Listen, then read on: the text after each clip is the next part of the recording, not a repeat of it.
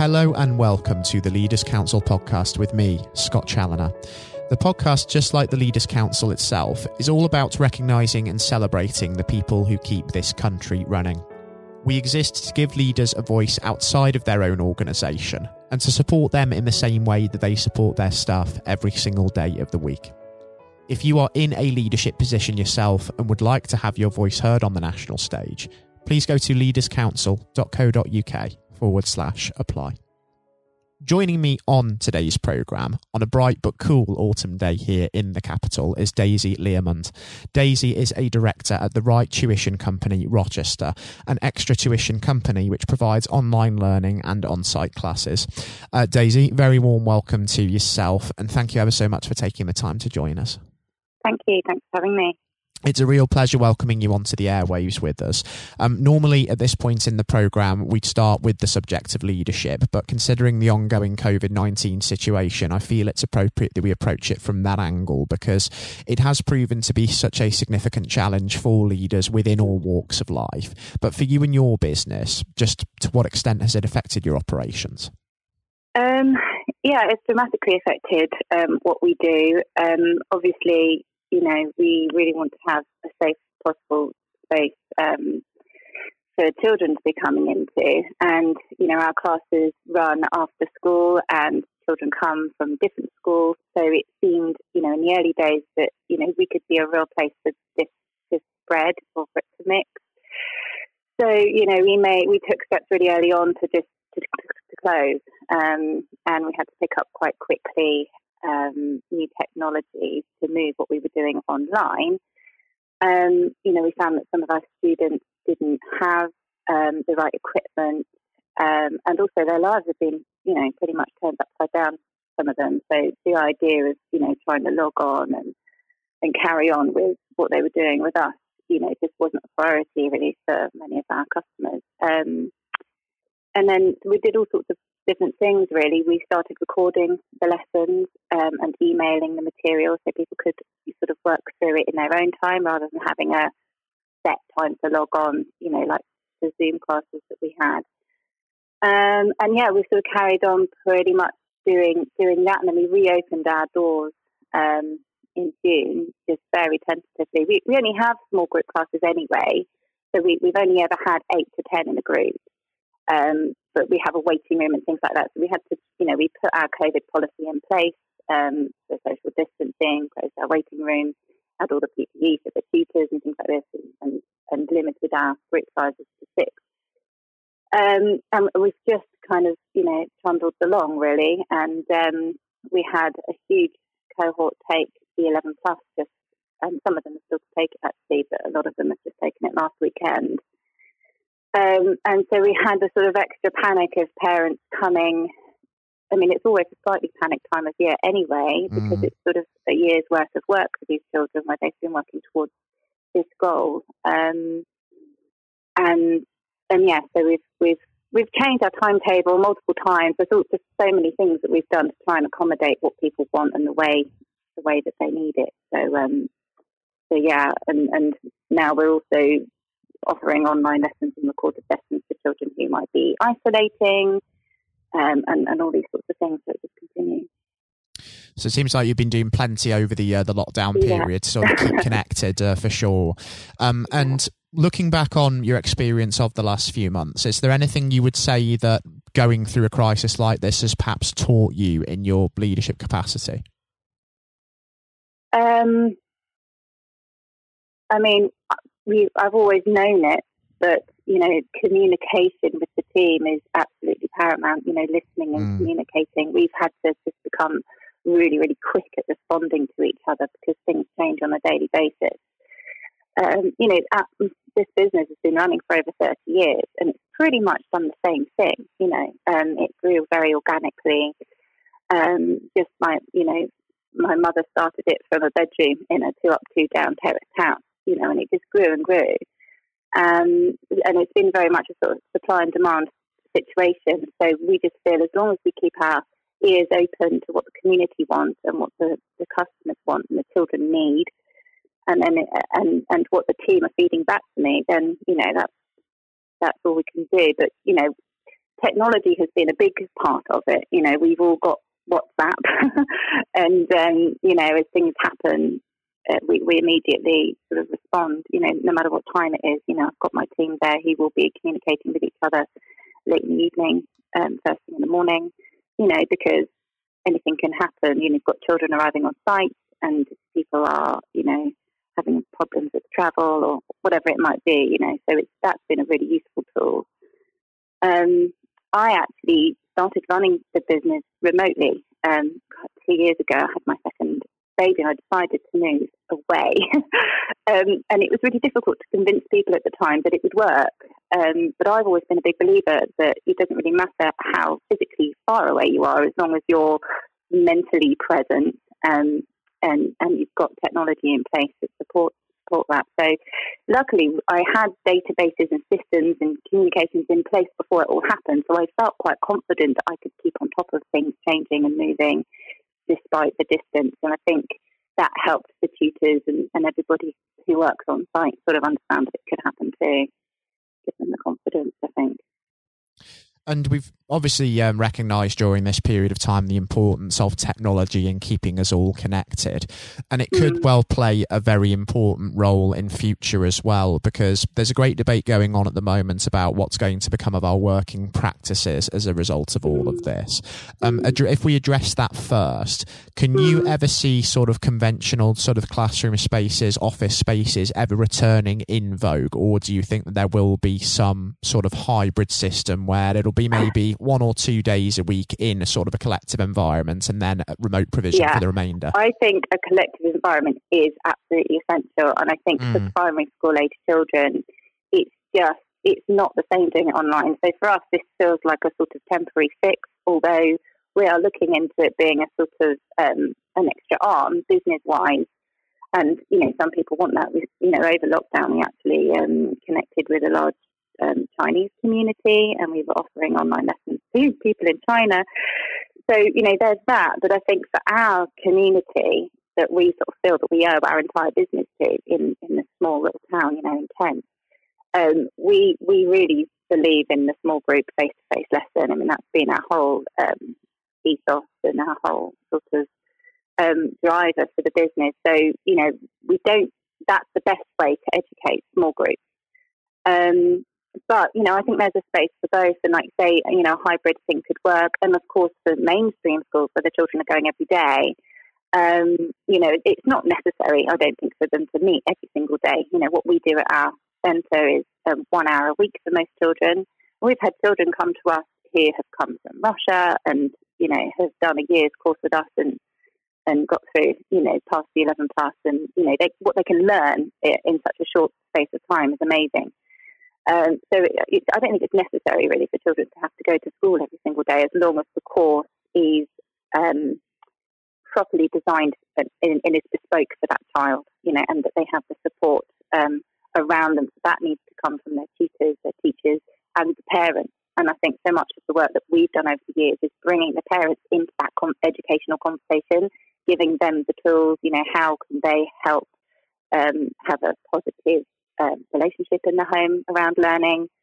Um, you know, a lot of what we do is sort, sort of like counselling, really, around the idea of education and, and, how to achieve, you know, your goals as, as, a family.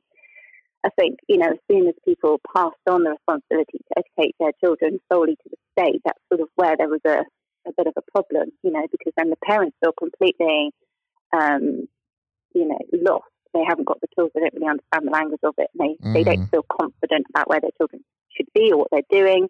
And sometimes they find communication with the school difficult. The schools are finding it impossible because there's just so many of them.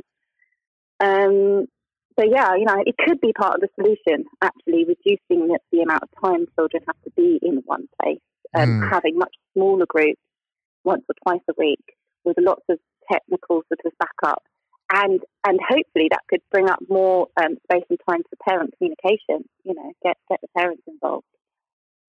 Yes, um, I can certainly see where you're coming from from that point of view because I think that that sort of face to face human interaction and getting into a collective sort of classroom environment is very essential because there are some things that you just cannot replicate through technology. Yeah, um, and albeit, it's so much mm, slower. Mm. Mm-hmm. And albeit we do see this as a temporary fix that can sort of be rolled out a little bit more sort of en masse and become another arm of the business, just mm. how sort of temporary do we think this actually is? Because even when we do have a working vaccine in place, fingers crossed that happens, um, and the virus itself is no longer a prevalent issue as an immediate danger, just because mm. of the impact this is going to have on anxiety and on people's confidence going out into environments where there are quite a few other people. Mm. It could take a while for things to sort of revert to they were, even when it's safe yeah. to do so. So it's this, going to take a mm. very, very long time for things to revert, just in that respect. But also, I don't think people quite realise the huge impact it has had on this generation of children. Mm. You know, we, we, we talk about it every year um, at the school um, about making sure that your children are, are just ticking along, doing something over the summer holidays. You know, that six week break um, can really set children back if they do no work. And any parent would, would know, you know, oh, you know, we should have done bits and bobs over the summer, but we didn't. And now the child is almost sort of like a year behind. The amount they can slip by just not keeping that consistency is huge. So, you know, we're seeing children come now, you know, they've had a couple of months off or, or longer in some cases, and it's just, you know, they can be behind by up to two years if they're learning. Um, and it can be caught up. You know, it's not it doesn't have to be all doom and gloom. It can be caught up, but it, it, very much depends on you know the language that's been going on around that, and the you know building confidence is the hardest thing. You know, it's the main job that we do really. And if a child has lost that, then you know it, it can be difficult to get back. Um, so yeah, you know, I, it's a huge. I think it's going to be a very long term impact. Um, and you know, I think even when things do get back to normal. Um, we're always going to remember this. We'll always have a pandemic policy, and mm. um, you know, if it happens again, we know that we can switch to you know the the, the off, off site learning um, that we do. Um, but yeah, you know, it's, it's been sort of inspiring to me as a as a sort of educator, thinking what mm. what we can put out there in terms of online resources, and I've actually started um, another business looking at, um, you know, offering a downloadable course to children who might be homeschooling. And another passion of mine is um, the environment. So I'm sort of trying to knit these two ideas together and produce a sort of academic um, course for homeschoolers with a very, um, very strong ecological um, sort of angle, really. Um, so we can teach children about the environment um, whilst they're doing maths or you know um, comprehension or whatever it might be. So that's a really exciting project for me, and I'm hoping you know uh, you hear about people who um, sort of have found a hobby or been more creative during this period, and I think that's sort of just what's come out of that really for me. And as an educator, just because I'm sure you're aware there are quite a lot of young people out there at the moment who are probably looking on at this situation, what COVID is doing to the economy and what it's doing to their employment prospects who are probably quite downhearted about all of that. What would your message be to those youngsters that may well be tuning into this podcast today to really sort of get them to pick up their heads and embark on the road to success during such a trying period?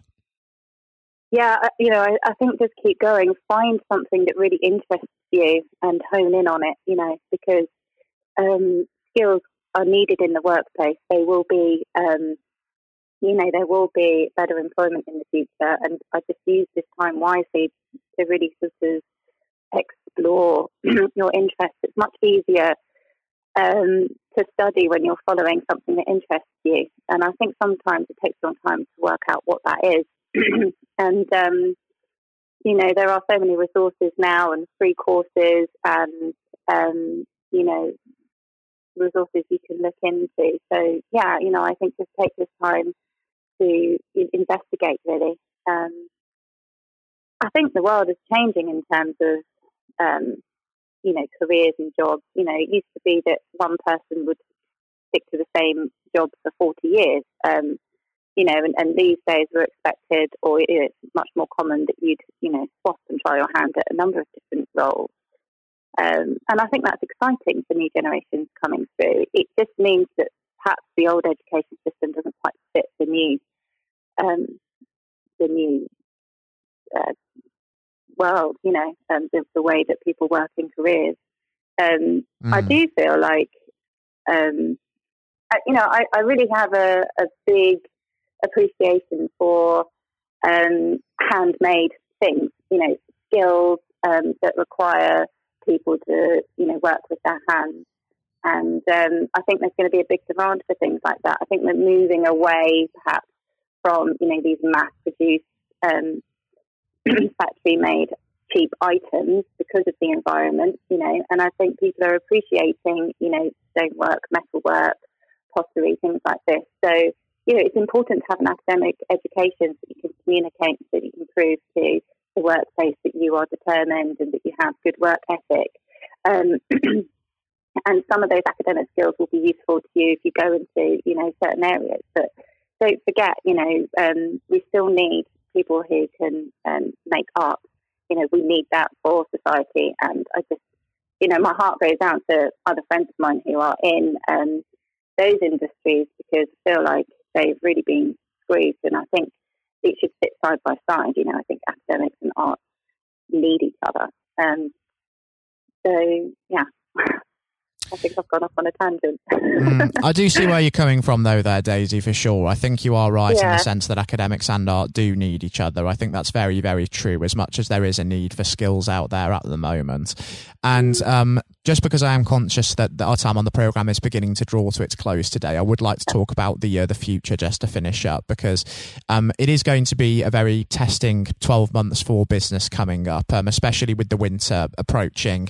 We know that we're mm. going to have to persist with the new normal for quite some time yet, and we may have a working vaccine at some point in the next year. We might not, but at this point in 12 months' time, where do you see the right tuition company being, and what is it that you're really hoping to have achieved? Well, um, we're hoping we've we've made a, a huge re, uh, recent partnership with a large grammar school in the area, and so you know we're really trying to um, extend what we do to a wider community, and we're offering classes from um, that location to children um, with all sorts of concessions. Um, so you know, we're really hoping to kind of close the gap really between. Um, it's always been a bit of a, a, hot topic, you know, extra tuition and um, you know who can afford it and who can't, and if it's fair. And so we're trying to sort of do our best to close that gap and offer free seats to children who are on school meals. We've always done that. We've always had our scholarships that we offer, academic and um, and our concessions. But yeah, we um, we're really excited about this project, and and it's it's you know it's a girls' grammar school also. So you know we've been supporting girls in the local community, and I think that's really really important to kind of you know go to the to the primary schools and explain that you know this is a realistic option for you. Because I think there are lots of children from families who just you know never consider it. You know just think it would be for them. So you know that's hopefully where we're going to be. We're hoping to roll that out in in January, all being well and um, and just continue expanding in that way. You know, we're looking to run um, our classes from as many you know sites possible um, within reason. You know, we want to just maintain um, the quality of the service that we provide. But yeah, this whole new sort of idea is, is really about closing that gap.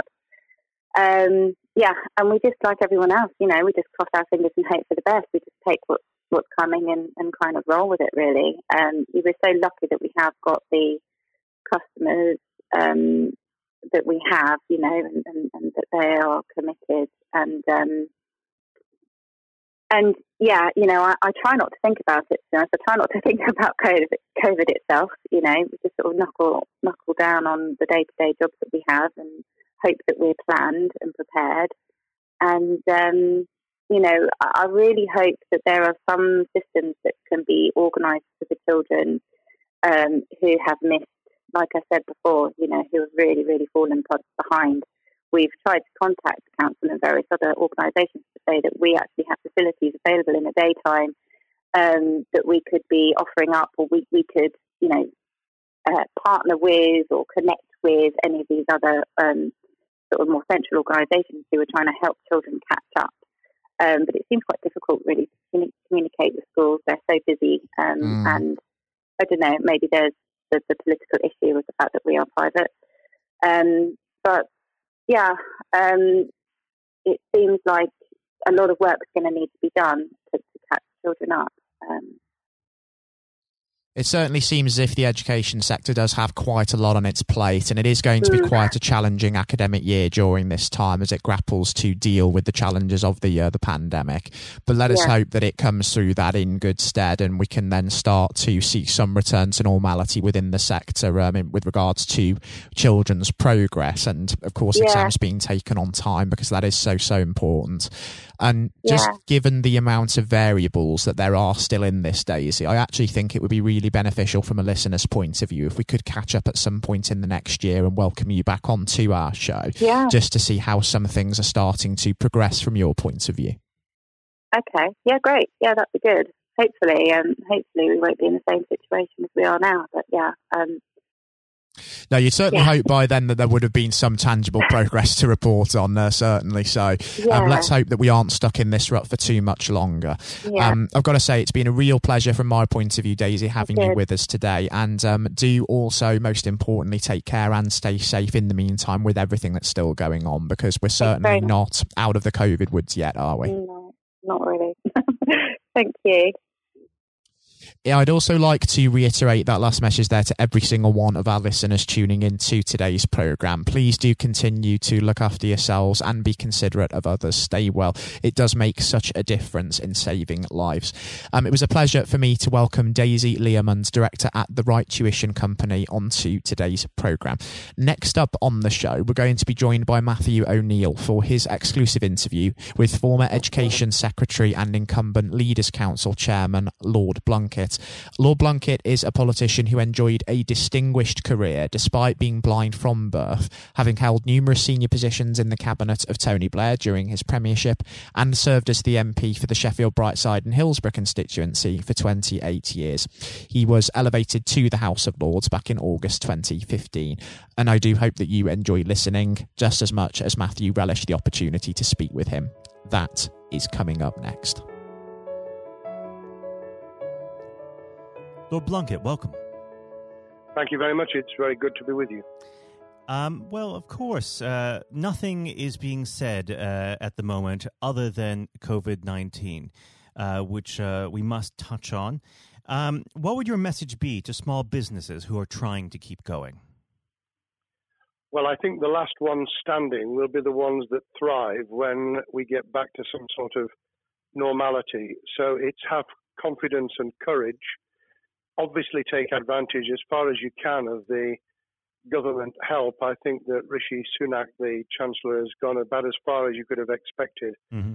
in the circumstances. There are obviously small businesses that fall between the cracks, those who uh, don't have um, defined premises, can't benefit from the business rate waiver, uh, have not really been able to demonstrate that they can uh, adhere to the PAYE for furloughing staff, and of course whether they can receive the the grant, ten thousand or twenty five thousand. All, all of those who can uh, are obviously able at least to benefit from that for the time being, and look to the future. But I think the second thing to say, and they don't need me to tell them this as a politician who who did once do a business studies qualification, which is that it will be a different world, and being able mm. to hmm. think about how that world will look in a year's time and be creative about it and learn from not just what's happening to you at this moment in time, but to others around you and the sector that you're working in, that will be really important.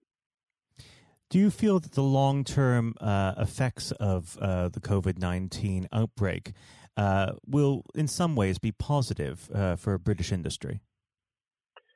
Well, only in the sense that people are having to be creative, they're having to adjust and innovate, Therefore, they're thinking about more productive, if you like, greater productivity ways of delivering the same service or delivering the same products.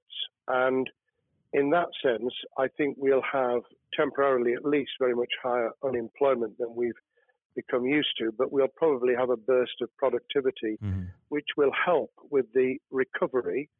Whether it will help with the inequity of the way in which our economy is imbalanced, both between services and product productivity and, and production of goods and services, I'm not sure.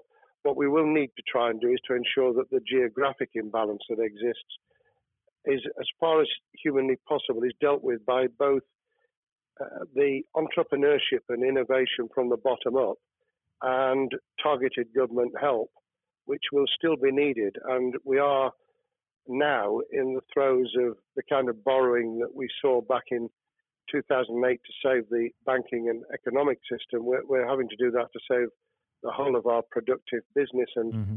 commerce. And I think that will have to be sustained for some time. Do you feel that people will take a second look at global supply chains in the wake of this outbreak?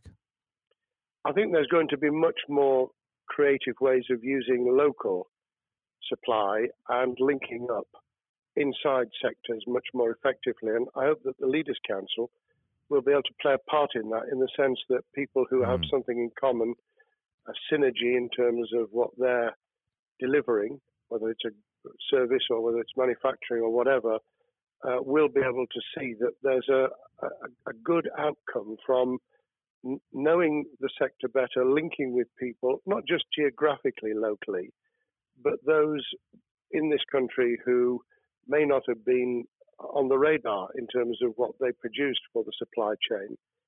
And of course, um, ensuring, because there's quite a lot of fraud going on as we speak with um, people getting into cyber attacks, that they'll also take account of going into the the cybersecurity side effectively as well. The more we are online, the more people who are working from home, the more vulnerable those businesses and their supply chain become. And that's something to think about as well. How important is strong leadership at the moment? Well, I actually think that it's brought to the fore leadership in a whole range of areas from obviously government itself, and there's been ups and downs with the Prime Minister's uh, severe illness, but all the way through the public and private sector, people have, to use the jargon, stepped up. And they've shown uh, local, regional, national level the kind of leadership that Britain historically was very good at regrettably, we've not seen, seen the same on the international scene for mm. all kinds of reasons. Uh, but maybe we will in future. So I think out of this will come experience of people who have seen an opportunity to do good, as well as seen an opportunity to provide a good uh, a service or goods, uh, including, for instance, shortages uh, for the health and social care uh, system, um, the food chain, and the like. Uh, but also, I think, in terms of seeing the, the, synergy between the private and the voluntary sector and using people's uh, commitment to each other in a very positive way. I, am not sentimental about this. Things will revert. Mm-hmm. But actually, I think there's a, a kind of moment of moral judgment of people feeling that they've got a role to play outside the immediate survival that they're engaged in. And if we can hang on to a little bit of that social responsibility, that will be a very positive outcome. Absolutely. Now, what's your broad view of how the government is responding to this? Are you broadly supportive of their measures? Well, it may surprise people to hear that, that I have been very supportive. Of course, there's been legitimate criticisms about the speed of response on protective equipment and on issues relating to testing. But my own view is very similar to the challenge that was made to the Prime Minister of Italy when people said, Why didn't you close Italy down faster? And he said, A fortnight before we did it, I would have been considered to be a madman and nobody would have agreed to do it mm. if I'd tried to move too quickly. And I, I, think that's something that we need to reflect on here in the UK. We, we may have seen the signals elsewhere uh, across the world and taken them more seriously at the time. Hindsight is a wonderful thing, but as someone who's uh, had his life in uh, the opposite uh, political party to the, the present government, I think that with some hiccups and mistakes, they've not done a bad job in what has been incredibly difficult circumstances. And you're absolutely right. In a in a liberal uh, democracy that we live in, it's it's very difficult for people to swallow orders given to them from government. Um, well, the the UK and um, and the US, and to some extent to the Scandinavian countries, have a very different interest, uh, history and, and therefore interest in maintaining the freedom to decide and the persuasion and mm. consent that's required. Uh, those countries that have experienced one way or another totalitarianism over the last century have a slightly different way of coming at this. Mm. I don't want to exaggerate it, but I think that that's why getting the balance right of getting people to go along with what you want them to do in their interests as well as the nation as a whole is a sensible, proportional balance. And I think we now need to adjust to the coming out of the crisis gradually, uh, readjusting to recovery uh, in the same way. Now, something you've mentioned recently on this balance is uh, the police overreach in the enforcement of the COVID 19 uh, structures that have been put in place. What have they done right, and where have they gone too far? Well, I think that they were interpreting what was not necessarily as clear advice as it might have been for all kinds of reasons, because people were feeling their way. I think what's come out of it has been uh, a demonstration by local police services in some parts of the country that they could get people to do what was needed without the heavy hand of drones overhead mm. or people being told that they you know shouldn't be walking in the street because this was all about self isolation not incarceration it was about getting people not to pass the infection on to each other and therefore to provide distance rather than to make our lives a misery those police services that adopted that policing by consent and chivying people along did really well. Those who went over the top, I think, soon got a very substantial pushback. And one of the strengths of our democracy is that you could have that debate. People could say, I'm terribly sorry, we, we think the police force in our area has gone over the top. And that in itself is a constraint and uh, a readjustment. That, that's another strength of um, living in a country where you can have opinions and express them without actually being thought to be a fool. Now, of course, uh, the government has faced criticism uh, that they were slow to react, uh, and Boris Johnson wasn't present at the early COVID 19 COBRA meetings. Now, uh, number 10 has claimed that this is normal practice. Uh, the health secretary often chairs COBRA meetings uh, related to health. does this tally with your experience as a Secretary of State, or would you have expected the PM to be more hands on during the initial stages? I think different prime ministers do have a very different style. And Boris's style, which I think will now be considerably adjusted, was very swashbuckling. In some senses, delegating is a good thing, uh, as every leader of every business or public service knows. Those who try to pull too much into themselves end up with a massive bottleneck, uh, great uh, failure of trust and the inability of people to show what they're worth and to, to demonstrate their capability. So I, I, I'd be very wary of jumping in and saying he was wrong to delegate the essential Cobra meetings. What I was surprised about was that he didn't um, chair the first couple because mm-hmm. my experience with Tony Blair for the eight years I was in cabinet was that Tony was a great delegator, but he would get a grip to begin with, watch what the difficulties were, and then give people direction and confidence to be able to get on with it. So looking back, I think Boris himself probably thinks, God, I wish I'd spotted the signals from elsewhere in the world more rapidly and I'd just been there.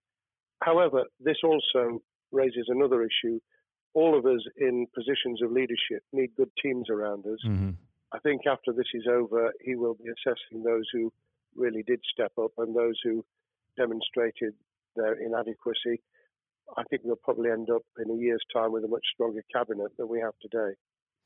Well, absolutely. And of course, uh, we've seen a, a significant uh, drop in the visibility of uh, certain special advisors like Dominic Cummings uh, during this uh, entire period. So it'd be interesting to see how that pans out. Um, well, now- it's certainly readjusted the role of those behind the scenes with those who should be taking the decisions having received advice. Obviously, there's been a complete transformation in the profile of experts, if I might use that term, who'd previously been denigrated, Mm-hmm. scientists, medics, people with behavioral science uh, understanding. My only criticism was were we getting wide enough advice? Were we narrowing it too much to a couple of key centres in London? But that's because I've always been adverse to everything being London centric. I think there's great expertise, wisdom, experience out in the sticks, and uh, we should use it. Uh, rightly so. Um, now, was par- pandemic planning part of your time as a minister, particularly perhaps uh, when you were Home Secretary? Well, it was, but it was on the back of risk arising out of counter-terrorism measures. Right. Uh, I was the Home Secretary for three months when the attack took place in September 2001 on the World Trade Center and beyond. Uh, we did an enormous amount of uh, scenario planning, both desktop and, and real. On the back of that, it was very heavily orientated to future developing terrorism risk. I certainly got involved with talking about pandemics. I remember being at a seminar in Edinburgh where the university there had done a lot of work itself on the issue of pandemics. And of course, we, we saw SARS and other things emerging. I, I think it would, people have criticized the government for not picking up the report from 2015, five years ago. I think that what happens is human nature kicks in. You deal with what you're immediately faced with. Mm. You you can you can sponsor reports. And this is true of business planning, of course, as well, and scenario planning for what business continuity will look like, recovery plans for business, what will happen if um, there's a cyber attack, what happens if there's an energy sh- uh, shutdown. Um, these kind of things you, you can look at, but you're immediately turning your eyes to what's in front of you. And had we picked up a bit more on the danger from Ebola and SARS and what have you in the past, then we might have said, what if something hits us in the developed nations that we don't have a vaccine for, Mhm. that we can't immediately whisk up uh, protective materials or equipment or, for that matter, medicines that help with recovery, all of which we now see are a danger. I think this will make an enormous difference to the planning for the for the years ahead. I hope it will be widened so that we don't just look at what's happened, but very rarely do you see something exactly repeat itself. Some of the circumstances will be, but others won't. So that's why I've put emphasis in what I talk about on looking at the other virus, the cyber attack uh, scenario, hmm which could be just as dangerous in a uh, a world of just-in-time provision. One of the miracles of uh, the modern developed world, except for the very poor, has been the distribution of food.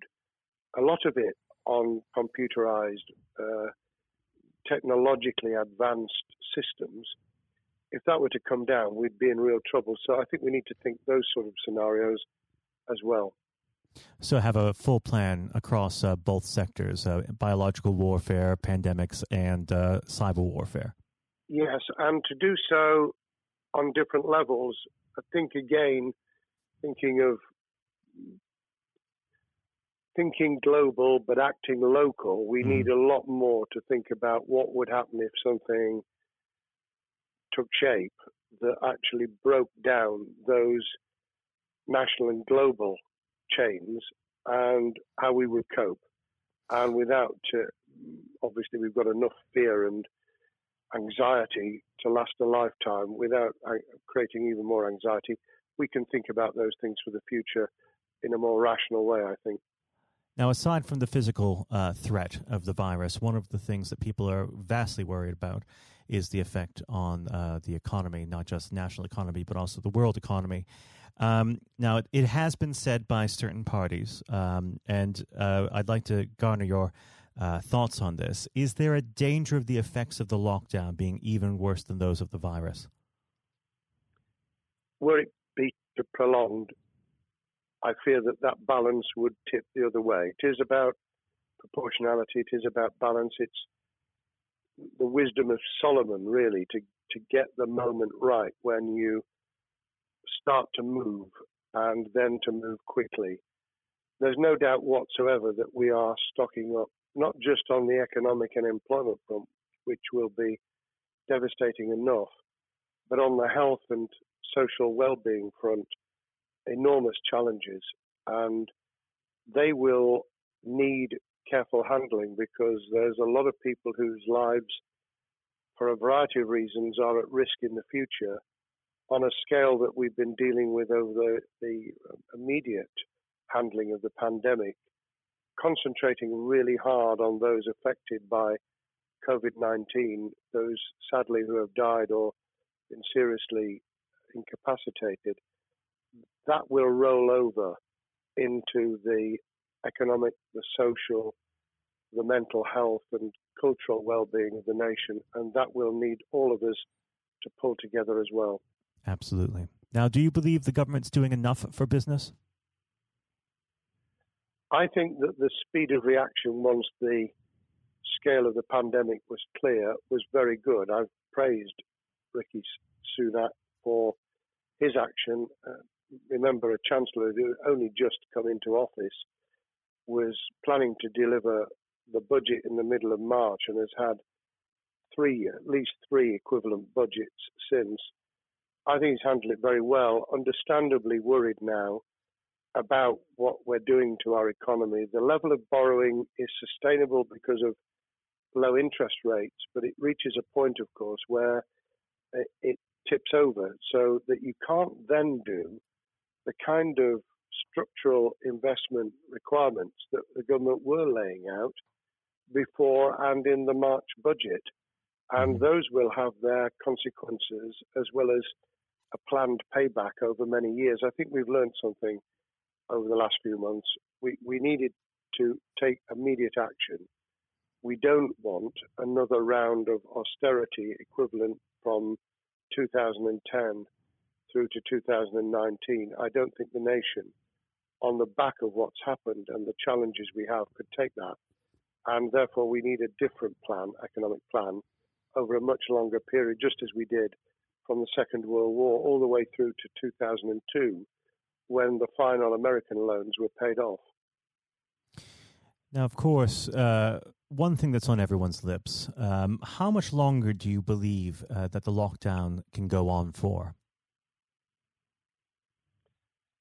I believe that we need to be substantially back in action as an economy in June this obviously is led in terms of places where people would meet in large numbers, having to uh, adjust to the fact that it will be longer for them.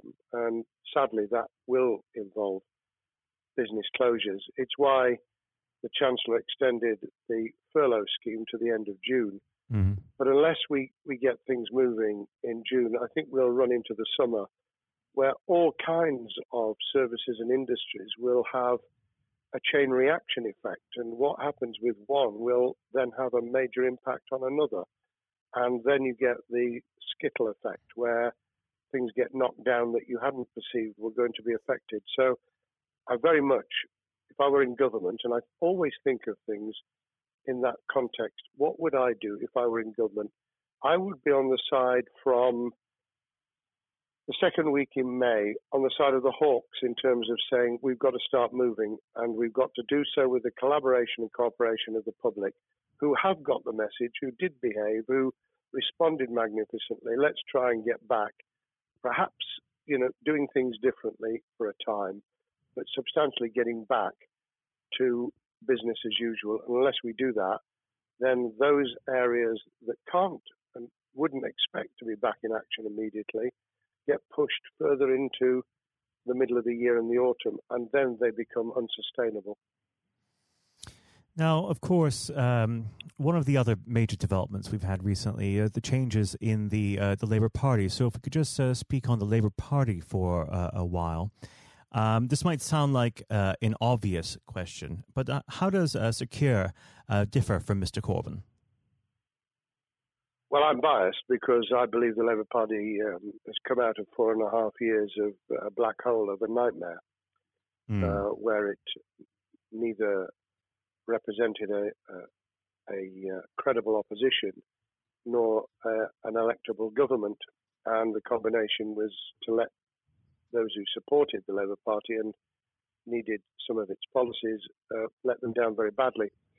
Sir Keir Starmer both is a highly intelligent uh, professional lawyer who, as Director of Public Prosecutions, led the service well, uh, had to take difficult decisions at a time of austerity, understands the world beyond Labour members, but has been able to do business with those who originally supported Jeremy Corbyn mm-hmm. and was able to command support from them. His creation of a balanced shadow ministerial team has been very encouraging.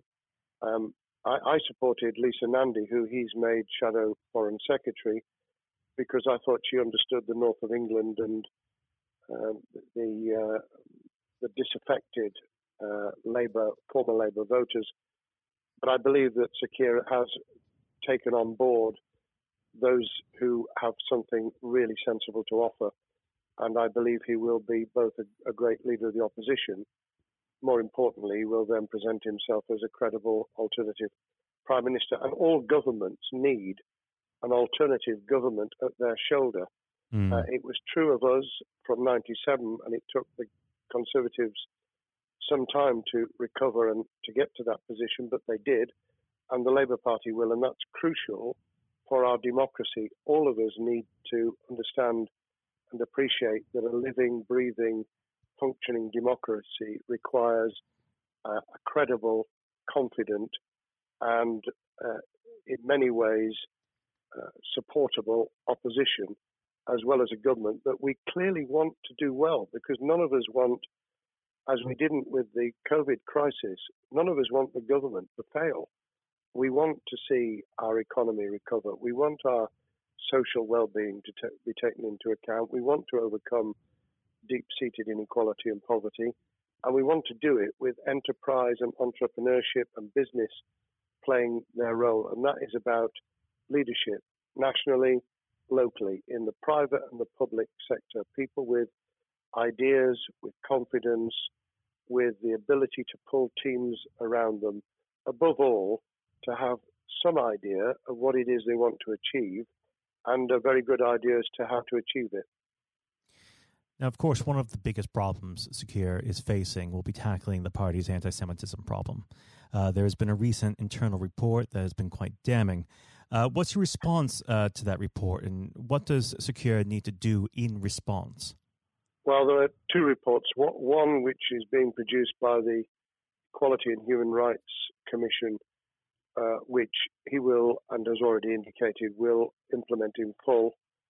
The second was a leaked report put together by the supporters of Jeremy Corbyn, 800 pages of private uh, interchanges on social media, which he has, uh, Keir Starmer set up an investigation to identify uh, who did it, who leaked it, what the content was, does it have any salience and lessons for us, and where necessary, action will be taken.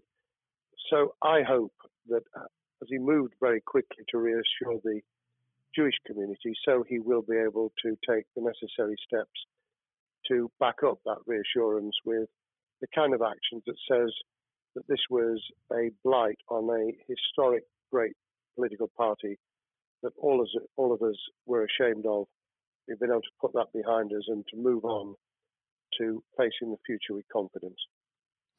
What's the one king, uh, key thing that Sir Keir needs to do to restore Labour as an election winning party? I think Sir Keir Starmer's major challenge is to convince sceptical voters that Labour has not only reverted to a party that they can support because they can see it acting developing, presenting as a credible alternative government, mm-hmm.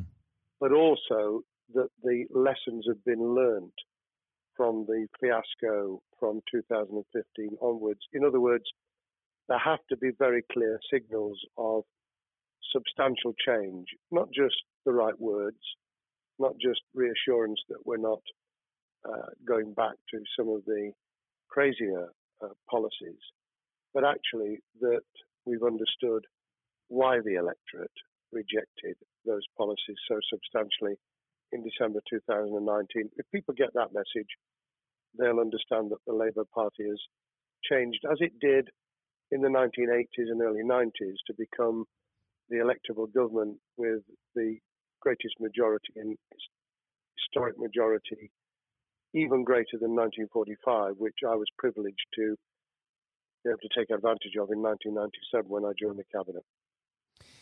Now, I know what your answer is going to be to this question, but uh, indulge me. Um, do you think Sir Keir has what it takes to be PM?